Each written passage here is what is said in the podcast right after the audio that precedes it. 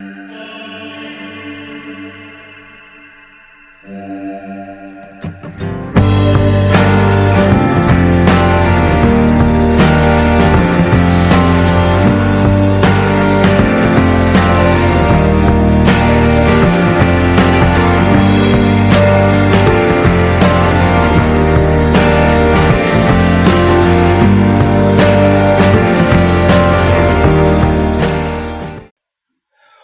Welcome to the Big Interview. The Big Interview from the Customer Experience Foundation is our podcast where we talk to the people at the sharp end of CX and contact centres, the movers and the shakers, the innovators, the disruptors, and the people delivering in the real world who share their personal stories of their journey through our industry. This week, I'm delighted to be joined by Katie Stabler. Katie has spent her career in customer facing and customer serving roles and be- before she even heard of CX, she knew how deeply we could impact our customers' experience with the slightest friction or the most humble of gestures.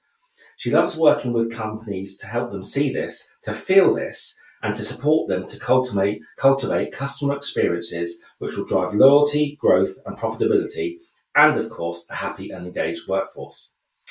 Katie had worked with companies across the globe in a variety of sectors and is CCXP accredited, and also co-authored the Amazon number one bestseller Customer Experience 2 and was recently named one of the top 10 CX thought leaders of 2022.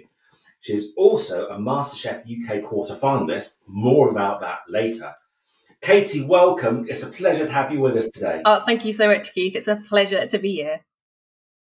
Thank you very much. So, um, what have you what have you been working on? What's this, what's the state of play? What's the state of the market? What have you been working on last uh, 12, 18 months or so? How's things for Katie? All sorts. Things are going really well. Yeah. I mean, um, most recently, I've been working with my accountant, and we'll say less about that because I think accountants need a good lesson in customer experience.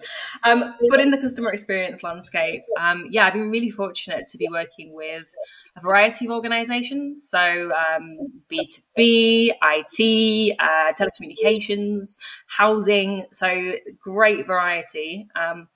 And all kinds of different things. So everything from strategy design to more tactical improvements, lots and lots of training, lots of journey mapping. I love journey mapping. So um, all sorts and everything. Really, it's been great. And talk to us a bit about journey mapping. Then let's pick up on that. That comes in for a bit of criticism. Um, from some quarters about its relevance and its effectiveness. So give us give us the uh, give us the counterpoint of view. Tell us tell us how great it is and why we should be doing more. Oh my gosh, I love journey mapping. I think as a methodology, it is something every organization should be doing. And you know, yeah, it comes in so many different formats. You can do it in so many different ways. But what I like most about journey mapping is its simplicity of opening your eyes to the customer experience that you actually deliver, the reality versus the perception. Um, the amount of people or, or, organizations that I take through very, very simple journey mapping. A re- retrospective journey mapping, so of an experience that their customer has actually been through, and they come out of that session going, I can't believe that actually happened. Um, because unfortunately, most of the time it's not not a great experience. There's a lot of friction points in there. But yeah, it's just it's amazing when you put all of those singular interactions together to create that whole experience and to see what your customer actually does experience. So I'd advocate it hugely to every organization. And thinking more broadly, Katie, what makes a good CX program? What are the what are the traits? What are the hallmarks in a good CX program? I think it has to be widespread. I think that's the, the key to a good CX program. I think where I've seen organizations struggle with it the most is where it's been very siloed, you know, where it's sat in a little pocket at the side of the organization where maybe there's one person or a very small team working on it and it's struggling to integrate throughout the rest of the departments in the organization. So the, the program itself can be made up of, you know, all sorts, obviously, you know, voice of the feedback, data insight and analytics, um, more tactical initiatives to work with the team to get people engaged. But ultimately, none of that works if it's sitting alone with some people just kind of struggling away in the background and it isn't working with the rest of the organizational strategy. So I think it has to infiltrate every single part of the organization in order for a good framework to work. and, and how do we do that as a profession? What's your take on where CX is a, as a profession? We don't seem to have that traction at the top of organizations that HR managed to achieve 20, 30 years ago and marketing have achieved in the last 10 to 15 years. So talk to us about your thoughts on that and what, what we do. No, and I mean, how many years have we been talking about this now? And how many years did this conversation continue to come up at the kind of the, the, the, the fight? Um, I, I think one of the reasons is because at the end of the day, customer experience is such common sense. And most organizations, to some degree, are talking about the customer. So to try and kind of formalize it and put structure to it and to, to make it a thing, a robust thing, I think it feels very alien to people because it kind of is part and parcel of business already. And I think one of the I suppose one of the things I think we need to do within organizations is almost to recognize that, yes, we do care about the customer. Of course we do. Everybody does. And yes, what we are doing is for the customer. But I suppose it's a bit like being a professional sports person. You know, you can be at the top of your game, you'll still have a coach because you're always trying to get better. And that's how I see customer experience. You know, you yes, you're always delivering a customer experience, but the reason you need a customer experience focus is because it stagnates. You need to continue to try and improve. And I don't think the conversation's pivoted in the right way. And I think we, you know, there's, all, there's always this conversation around proving return on investment and customer experience, which of course I advocate for, but we don't, you know, we, we don't really talk about other areas of the business in such a way. Um, you know, ret- returning the investment on HR initiatives. I mean, you do, of course, you do. There's targets, but the the prominence, the dominance of that conversation isn't there. Where it is always there with CX. And is that because we as a profession have not demonstrated our value enough? Is it, you know, there's certainly still many organizations where they talk about CX and doing great customer service until it actually costs some money. How do we overcome that? Maybe it's that whole correlation and causation thing, isn't it? You know, we, we all know with customer experience, it can be hard to pinpoint the exact thing you did to improve the customer experience, which then drove um, an improvement, an enhancement, made a return on investment. So maybe that's um, maybe that's the tricky piece there. Yeah, I, I, I, would agree with that. And where do companies really get this wrong? Talk. We, have all seen some horror stories. What, what are your thoughts on that? Where does it go wrong? Where does it go badly wrong? I do think it's with commitment. So I think a lot of organisations they may initially see the value, they get excited. You know, it's the buzzword. They, they jump on the bandwagon. Um, but you've got to stay committed to customer experience. And it goes back to something I said a second ago around how it has to be very widespread across the organization. So it can't just be one person who's committed to CX, it can't be one just one department, one senior leader. It has to be widespread. So I think where the, the biggest and the ultimate problem that I see is when there is that failure of that commitment to be continually talking about it, to continually drive it, to continually be working progressively and allocating resource to it. Um, I, I think without that, you, your customer experience strategy is just going to fail. You know, you can have people really working at ground level and really trying to push, but there's only so much pushing that you can do. Does, does this come down to culture of the organisation ultimately? Um, uh, you know, like like you, I've I've certainly worked at many places, both as as an employee and as, as a consultant, where you know, well, customer service is something that Keith does, or customer service is something that happens when Keith comes in. Know, I'm sure that's something that you've experienced too. Definitely, I think you know culture plays a huge part, um, and I've, I've I can say probably hands down that aside from the charitable organisations I've worked for, which is a whole other conversation, aside from those, I don't think I've actually worked for any organisation that has you know got to that holy grail of customer culture customer centricity. It just hasn't happened. And there's been people, you know, who are driving it, who are ambitious, who get it. Um, there's been huge pockets of the organisation that have, but from a, a, wider cultural perspective, absolutely not. Um, in fact, one of my biggest challenges um, that I faced today, personally and on a business level, was working for an organisation that was primely placed to be excellent at customer experience. They were pretty new, pretty small. So it wasn't like they had this, you know, huge black hole of data that we had to struggle to, to make something of. Um, they were they were they were perfectly placed to be customer data driven, but they the, the the senior leadership had their own agenda, and it you know I'd worked for that organization for a year didn't matter how much I challenge and try to work with them and try to change the perspective and really pull in on that, the, that their agenda wasn't going to change. They knew what they wanted to do, and the customer piece didn't really come into it. Um, so on a on a business level, that was very difficult, but also on a personal level to realize that you know my, my time had kind of come with that organization, and I wasn't going to jump that. We don't win yes. every battle, as it were.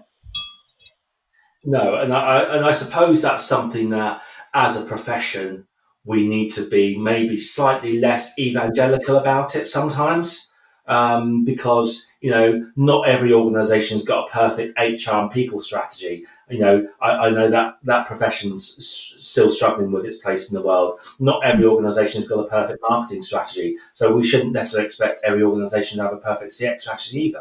No, you're absolutely right. You're right, and I think it comes down to you know you as an individual, doesn't it? Because it depends what you are at work for. You know, it depends what you're what, what's getting you up in the morning, what's pushing you through the day. And I think if ultimately you're not seeing that you're driving value, I mean, from a personal perspective, that's where that it kind of draws the line for me. If I'm getting up every morning, working, you know, eight nine hours a day, and then getting to the end of it and thinking, what have I what have I really achieved today? Then that's the yeah. point for me where something isn't working in the organisation, and you know that's not that's not good for your employees, and that's not that's not good for the company. Um, so I think when people or when organisations are considering their customer experience strategy, well, it's like any role. You know, you really need to consider as an organisation what you're trying to get out of it, and then utilize your resources effectively. Don't just have someone kind of sat piddling around with a bit of data and trying to make something of it. Yeah, I completely support that, Katie. Fantastic. Um, a topic that we've covered on the big interview quite extensively over the last, well, over the last nine months or so is the state of the VOC market. Um, we've seen we've got a lot of big players in VOC, a lot of big money going on in the VOC uh, market, a lot of big transactions, but there's also a lot of survey fatigue going on um, amongst consumers at the moment, and some some fairly horrific stories of organisations getting that wrong. So, what's your take on that, and, and, what's the future of that? Do you think? What's what's what's Katie's view on all that? Oh man, you see some great examples, don't you, shared on LinkedIn of absolutely poorly timed customer experience feedback surveys. Um, do you know I kind of hate the that term survey fatigue because I don't know. Um, is it is it a thing really? Are, are people bothered about getting a survey? What's, what's thought on that? Is it a thing? Yeah, I mean, I don't know. Like, I think you, know, you, you, get a survey request, don't you? You either you fill it in or you don't. Does it does it bother you? Does it irritate you if you get one and you're not going to fill it in? Maybe if it is badly timed. I think both myself and, and you saw a great example of um, an airline survey, which really shouldn't have been sent because I don't think the person actually. I think posted. Yeah. um, so I think you know, I, I don't know if survey fatigue is a thing. And I think without surveys, obviously we're at a disadvantage. You know, there's, yes, there's things like conversational analytics. We're getting, you know, way more prominent in the industry. And I'm a huge fan of what that can do for us in the, in the customer experience world but I think you know if we're not asking our customers how they feel, we're losing on two levels. One, the potential insight that we can get, whether they fill it in or they don't, but also two, the fact that we're showing that they care. You know, that visible, we're showing, we're asking. Um, yes. With regards to what's out there, you know, yeah, there's there's no end of, of great technology and organizations that are offering that support.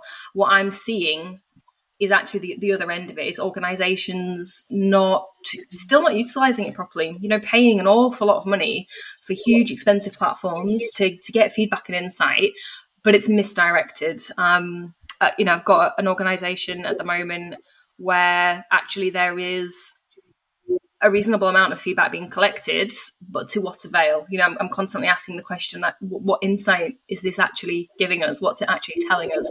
How does this actually help? And I think that's where the maybe the problem lies in VOC still is not the ability to get it, but still the ability to to use it. Yes, it's, it's very much what we do with it, isn't it? And is that something that, as an industry, we still need to develop the skills? Do we not have enough people knowing what to do with that? Yeah, I think it's it's absolutely skills. I, I, I agree. I think you know there's there's not enough um, kind of people who are analytically well positioned to be able to pull that data, you know, take the numbers and make it into something exciteful and usable. But I also think it's organizational understanding. I still think it's that wider education in the business about what this can do.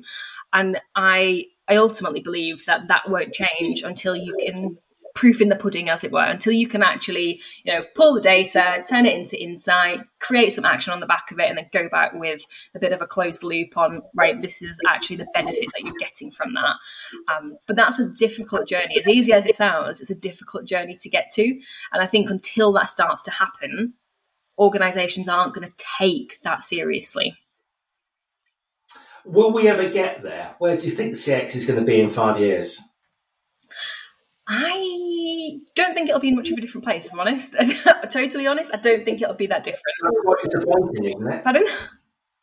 That's so, quite disappointing, isn't it? And I know, I know. I just think we've, you know, we we keep having these same conversations, and I think, you know, yes, I think there's going to be continued focus. I think yes, there's going to be continued growth. Of course, there's going to be development, but I still think we're going to be having these continual conversations because our customers are evolving and we're constantly having to catch up. And if we're constantly having to catch up with our customers, but also in developing the engagement and buy-in in the organization, there's a hell of a lot of work that needs to be done. And you know that, that's that's challenging at the best of times.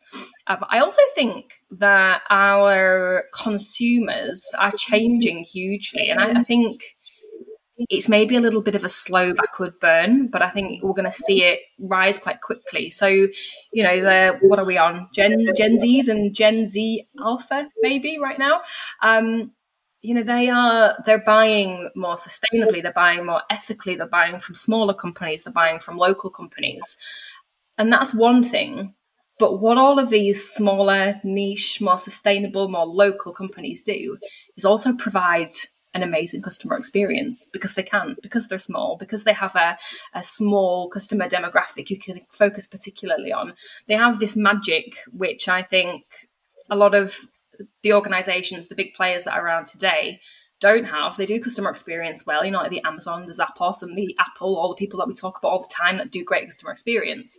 You know, that's not going to change. But I think we're going to we're going to have to start competing with a new breed of business, which are these people who have gone right back to basics and really do care about their customers a hell of a lot because, well, they're, they're their bread and butter. Yeah, I, I will completely agree with that. Um, thinking more personally, Katie, how did you get started in customer service and CX? Talk us about your journey through the industry. How did you get to where you are today? Uh, so I, actually, I've, i think I've got a very interesting story about coming into CX. Um, like most people, started uh, in customer service. For any um, British or English listeners, um, I worked in Woolworths on the front desk. Paul Woolworth's not around anymore. Um, Boots. But then my first um, real job out of uni, I went into the charitable sector. So working for a disability organisation, then for a finance organisation. And I although they were never customer experience titled roles, um, and I don't even think customer experience title existed in any of those organizations, you don't get a company which is more customer centric than a charity because that's the absolute sole reason that they're there is to support their, their end users, their customers. Um, so I think, you know, very naturally that was kind of trained in me. It's very much within my day to day role. And then I, I moved into my first formal CX role with an actual CX title when I moved from a, a, debt charity supporting people with debts into the debt collection industry, chasing people for debts. So very much um, gamekeeper turned poacher. And that was an amazing, amazing opportunity because it was an organization where, of course, debt collection, you don't associate customer experience and debt collection. Um, when I first went to that organization, they still called their customers debtors. So, it, you know, it tells you a lot about the kind of culture that was. Um, and it was a huge challenge to change the way that they worked. But I was very fortunate to work for an amazing customer experience director, um, to be within a leadership team who wanted to be the people in that industry to change the landscape. And you know what what better way to practice customer experience than in an organization where if a person has a bad customer experience, it can ruin their day, their week, their month. I mean, it can make their life hell. Where if they have a great customer experience, it can take the weight of the world off their shoulders. You know, they've been waiting for a month to pick up the phone, to pick up the courage, and then they do, and they speak yeah. to an agent who is just amazing and helpful and lovely and gets it. So, um, yeah, I had quite an interesting uh, transition into the world of customer experience. Fantastic. And what would you say uh, you're most proud of in your career? What would you be your biggest achievements? Do you know it's the small things? It's when you get a recommendation from a client to another client, and you know you've done a good job. So much so that they're willing to you know bet their reputation on it and put you forward for someone else. They're the things that make me proud. Um, I, w- I would also say, you know, going back to the organisation, the, the debt collection company, it was an am- amazing achievement to support the change in that landscape, and, and, it really did. You know, it was um, it was a movement, and it still is a movement. There's still a lot to go in that particular sector, but we were right at the forefront. I'm very proud to be part of that. Fantastic. Uh, and what's perhaps uh, the biggest issue you've ever had to overcome? Where has it got a bit challenging? Do you know what? Probably that ex- example I gave you earlier, um, when I had to make that realization that no matter you know what my efforts were, no matter what the work I was doing in that organization, actually that organization in particular just wasn't going to move forward in that way. Um, they, you know, they, they, they, ultimately were the people who wanted a customer experience director, um, but it was championed by a particular person. Hired me, I came into the organization about six months in, they left uh, and then the, I suppose, the excitement and the buzz, it was just very hard to maintain. And I think that that is the most difficult thing. I think, you know, when you are, when you're solo, kind of championing a particular cause and you don't really have the support and backup, um, you know, as much as we want to professionally succeed and meet our objectives and our goals and doing what we set out for, I think there comes a time actually when you you have to know when it's time to call it a day. And that organisation for me just wasn't ready. Um, wasn't great for me to have to leave on, on that particular foot. I would much rather have had more achievements under my belt with that. But I think that that that is something. It's a realism. You know, we don't always all go into jobs that work out exactly as we hoped, but it's not an easy pill to swallow. Yeah, no, I'm uh, I, am with you on that one. We've uh, all, all had a couple of jobs like that, I'm sure. And um, what or who you've sort of touched on it? What what or who would you say have been the biggest influences on your life and career? Career wise yeah i mean when i um, actually i've got two particular senior leaders who stand out one, one when i was at the debt charity and one when i was at the debt collection agency who are just you know they they truly led by example um, but I've been very fortunate to work with some amazing people. Like I'm working at a B2B IT company right now, and it's a it's a very old company with a lot of long-standing values and traditions. Um, and the particular people that I'm working with at the moment are renegades in the industry. They're, they are disruptors. They work so differently, so innovatively, so creatively, so fluidly, so autonomously that as all, of those, you know, I'm very proud to work with everybody in that team, and they, I suppose, they make me excited to work with them every day because of the ways in which they work. So I think I've got a lot of influences. Um, yeah, there's probably too many to name actually. That's super. So, uh, as you know, Katie, we always like to ask our guests to uh, reflect and help those coming up through the industry today. So, you can go back to being maybe 25 or 30 again. What advice would you give to younger self? To be confident in engaging differently. So I, you know, I, like many people, came through quite hierarchical organizations and with a very linear structure of the career ladder, you know, go to a job, maybe try and work your way up, then maybe move on and yada, yada, yada, the cycle continues. It wasn't until really that I moved into the world of consultancy that you, you actually see things very differently. And that kind of linear structure is very different. And the way in which you engage stakeholders and see that hierarchy, it, it's, it's not as it's not as black and white as maybe when you're you know coming out of school or uni you're led to believe. And i suppose things are quite different now. But i think what i'd say to myself is that in customer experience in particular engagement is so important. You need to get that buy-in. And the way in which you do that doesn't have to be with stats and numbers. Yeah, that helps, but be creative. You know, customer experience is such an amazingly diverse industry. I particularly love the psychology of customer experience, the psychology of communication in customer experience. And there's lots that you can do to really grab people's attention and engage um, than the ways that you might originally think to do so. So be creative, be confident, be passionate, and really work to engage people. Fantastic. And uh, we touched on it right at the start. Tell us all about your MasterChef experience. Man, I can talk about this all day. Uh, I am. I, I, personally, I, I, absolutely love cooking. I'm obsessed. Um, I've got this really weird quirk where I don't ever cook the same thing twice.